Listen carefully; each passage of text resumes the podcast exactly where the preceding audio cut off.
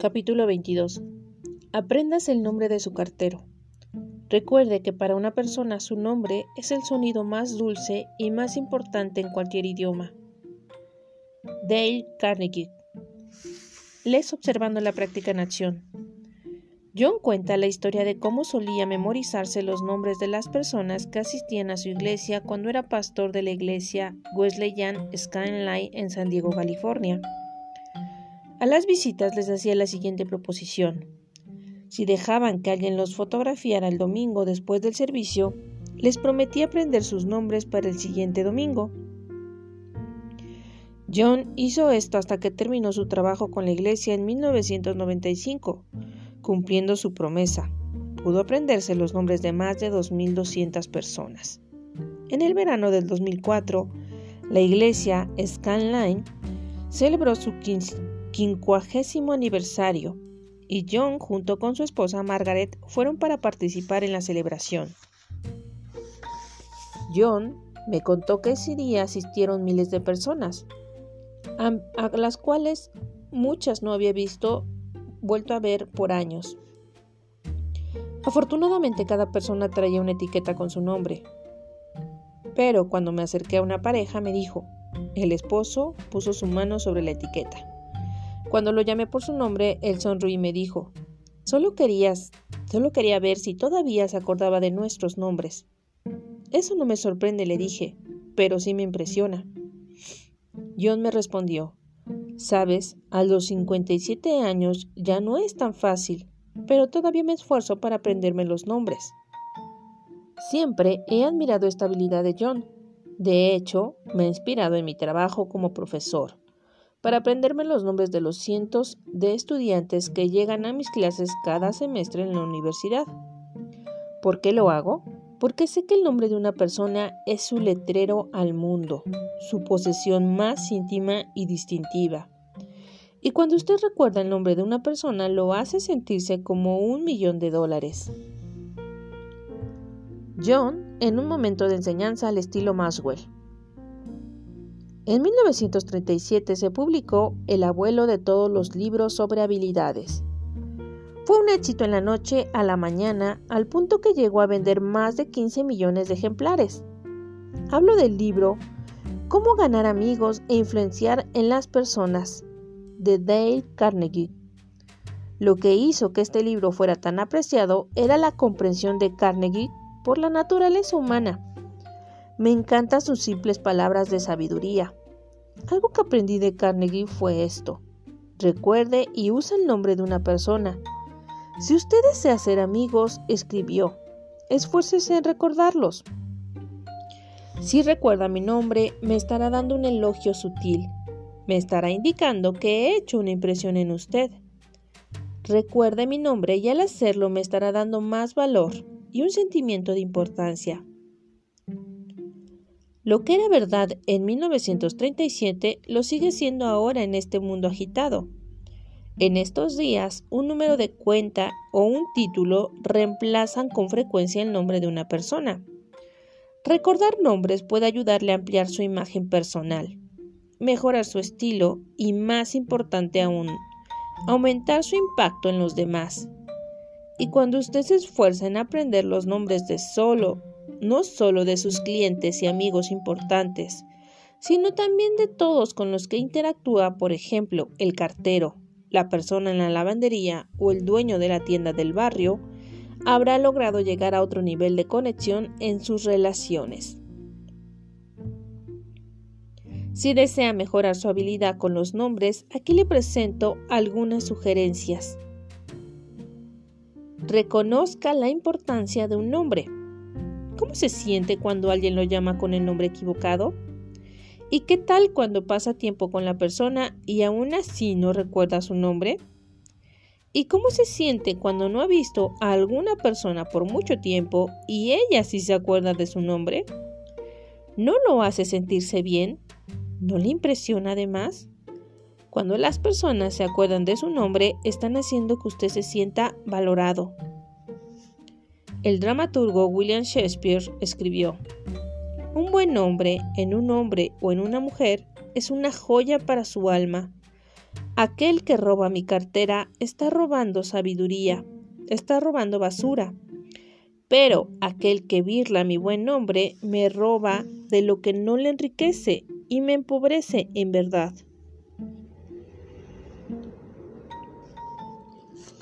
Utiliza el método SAVE.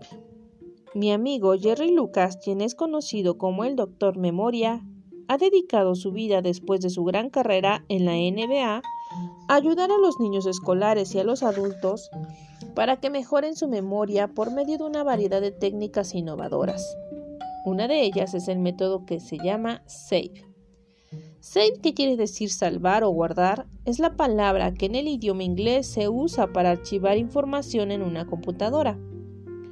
Funciona de esta manera. S.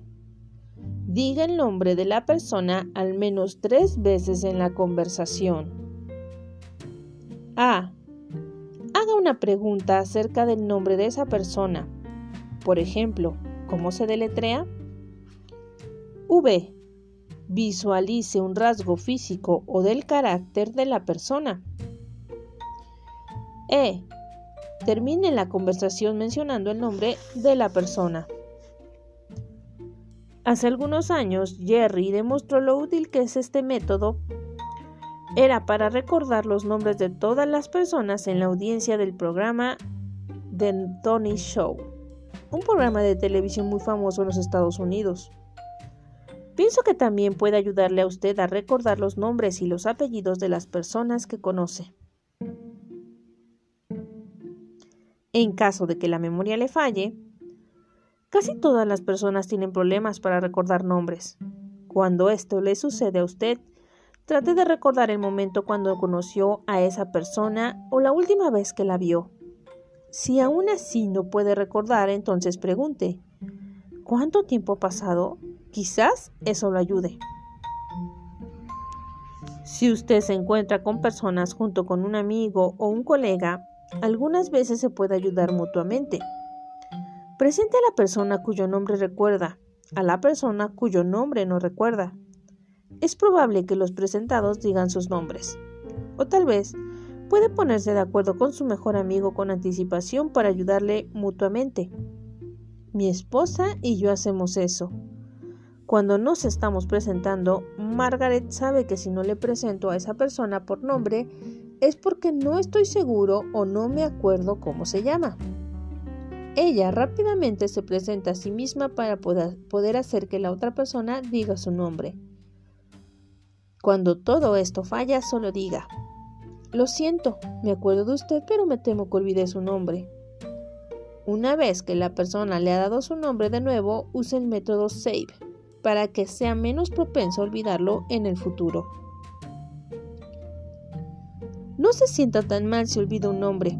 Si usted se esfuerza, logrará poco a poco recordar el nombre de las personas.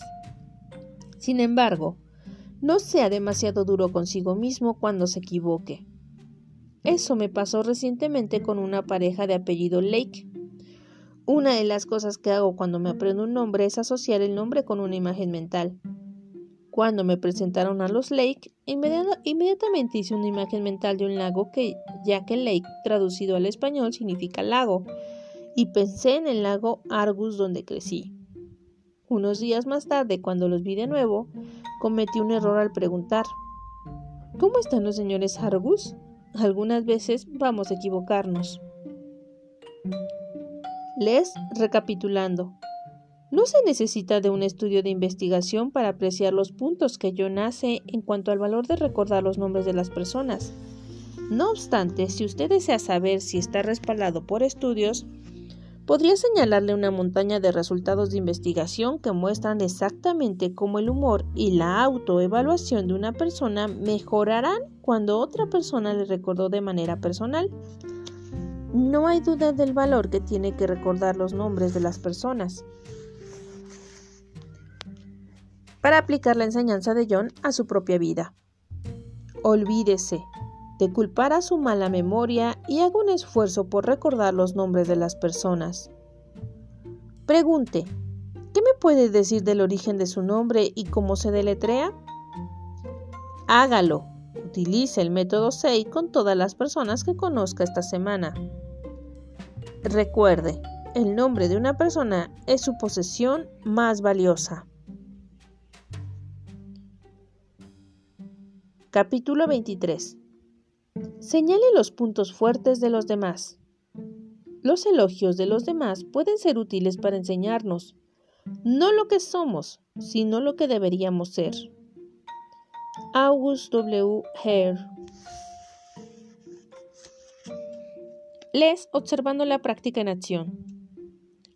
Por muchos años he escuchado a John hablar sobre los soldados rasos que trabajaban en su compañía Enjoy. Hay un puñado de líderes y gente emprendedora en sus 20 y 30 años.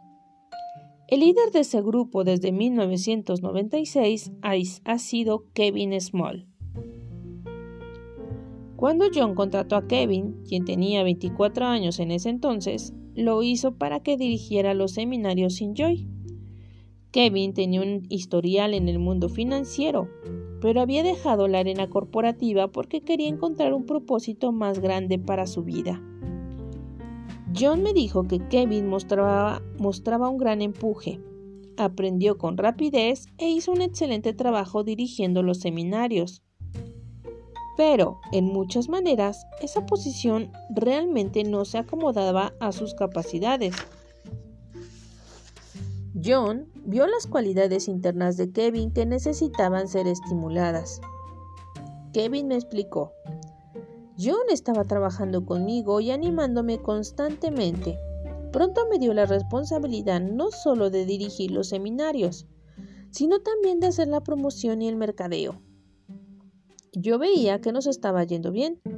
Sin embargo, recuerdo un momento definitivo en mi trabajo y en mi relación con John. Sucedió en una reunión con un grupo de personas de nuestra editorial. Thomas Nelson, Caribe Betania, estábamos pensando en formas de promover el siguiente libro de John, Las 21 leyes irrefutables del liderazgo. Mientras conversábamos, se me hizo claro lo que necesitábamos hacer para que ese libro llegara a las manos de las personas. Vi el problema, vi la solución y vi los pasos que se tenían que dar. Así que me metí en la conversación y expliqué el proceso.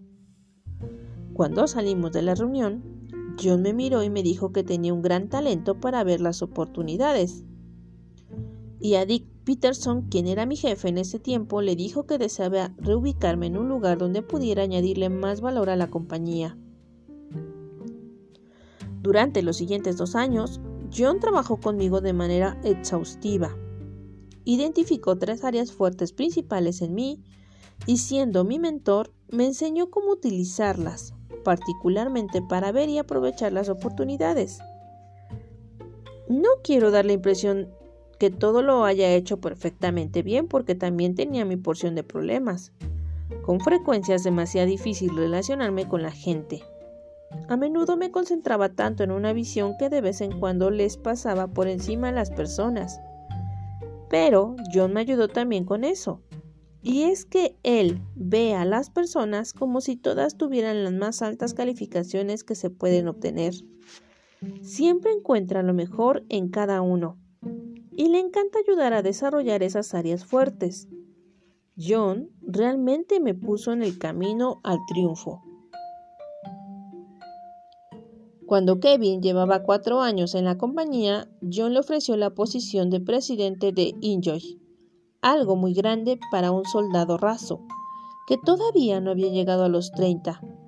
Pero eso es lo que puede ocurrir cuando usted señala los puntos fuertes de las personas y les da el estímulo necesario. John con un momento de enseñanza al estilo Maxwell. Con frecuencia las personas cometen un error en su desarrollo personal cuando se concentran demasiado en sus debilidades. Como resultado dedican demasiado tiempo a arreglar sus puntos débiles en lugar de maximizar sus puntos fuertes.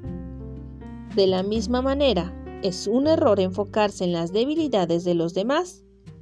Los autoproclamados expertos que pueden señalar lo malo de los demás nunca se, ganan a la gente. La mayoría de las personas simplemente los evitan. Más bien, debemos enfocarnos en descubrir los puntos fuertes de las personas y señalarlos. Esta es la razón. Señalar las áreas fuertes subraya lo especial de las personas. La mayoría de las personas tienen puntos fuertes que raramente utilizan. Pueden ser habilidades en el trabajo, conocimiento, capacidades generales, características de personalidad u otros atributos. Una vez leí un dato interesante basado en una investigación que decía que cada uno de nosotros puede hacer al menos una cosa mejor que otros 10.000. Piensa en eso. Usted posee un talento que no puede ser igualado por ninguno en su ciudad o vecindario, o en su universidad, o en la compañía o industria donde trabaja. ¿Ha descubierto ese talento? Si es así, es probable que ya vaya camino de encontrar el propósito de su vida. Si no es así, ¿no le gustaría que alguien viniera y se lo señalara? ¿Cómo se sentiría usted con esa persona? Le aseguro que estaría muy agradecido. ¿Por qué no intenta ser esa clase de persona para alguien más? Si lo hace, quizás está ayudando a otros a que descubran para qué los creó Dios. La gente se siente motivada en sus áreas fuertes. Una vez leí una encuesta que se les hizo a los trabajadores en los Estados Unidos, donde se encontró que casi el 85% de los entrevistados decía que podrían trabajar más duro en sus empleos. Más de la mitad de ellos decía que podrían hasta doblar su efectividad si lo desearan. ¿Por qué? Porque son muy pocos los que están trabajando en sus áreas fuertes. ¿Se emociona usted si le piden que trabaje en sus áreas débiles? Al menos yo no. Marcus Buckingham y Donald O'Clifford han hecho una gran investigación en ese campo. Si desea saber más, le sugiero que lea el libro que ellos escribieron. No Discover Your Strengths. descubra sus puntos fuertes. Pero debe saber esto.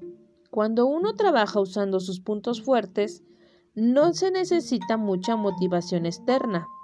Si las personas sufren por hacer los labores utilizando sus áreas débiles y son reasignados para trabajar en sus áreas fuertes, observe cómo aumentan rápidamente su motivación, su entusiasmo y su productividad. Las personas pueden rendir mucho más si están utilizando sus áreas fuertes. Con frecuencia me preguntan cuál es la clave de mi éxito. Les digo que pueden atribuirse a tres cosas. 1. La bondad de Dios. 2. Los excelentes personas que me rodean. Y 3. La capacidad para mantenerme en mi área fuerte. Me tomó cinco años poder averiguar cuáles eran mis puntos fuertes pero con el paso de los años he concentrado mi atención en menos y menos cosas. La ley de la especialización en mi libro Las 17 leyes incuestionables del trabajo en equipo afirma, cada jugador tiene un lugar donde dar lo mejor de sí. Ese lugar es su zona fuerte. Yo no sirvo para hacer muchas cosas, pero hay cuatro que puedo hacer muy bien y en la medida de lo posible, trato de mantenerme haciendo esas cosas. Como líder y como jefe, trato de ayudar a los demás para que hagan lo mismo, que encuentren sus zonas fuertes y que se ubiquen allí tanto como sea posible. Una persona triunfadora encuentra su lugar por sí misma, pero un líder triunfador encuentra el lugar correcto para los demás. ¿Cómo hago eso? Primero, busco lo mejor en los demás. Cualquiera puede ver las debilidades, los errores y las imperfecciones en otros, pero eso no se necesita tener una habilidad especial. Ver las cosas buenas, eso sí es difícil. En opinión del jugador de béisbol del Salón de la Fama, Reggie Jackson, los mejores líderes de las grandes ligas poseen esa habilidad.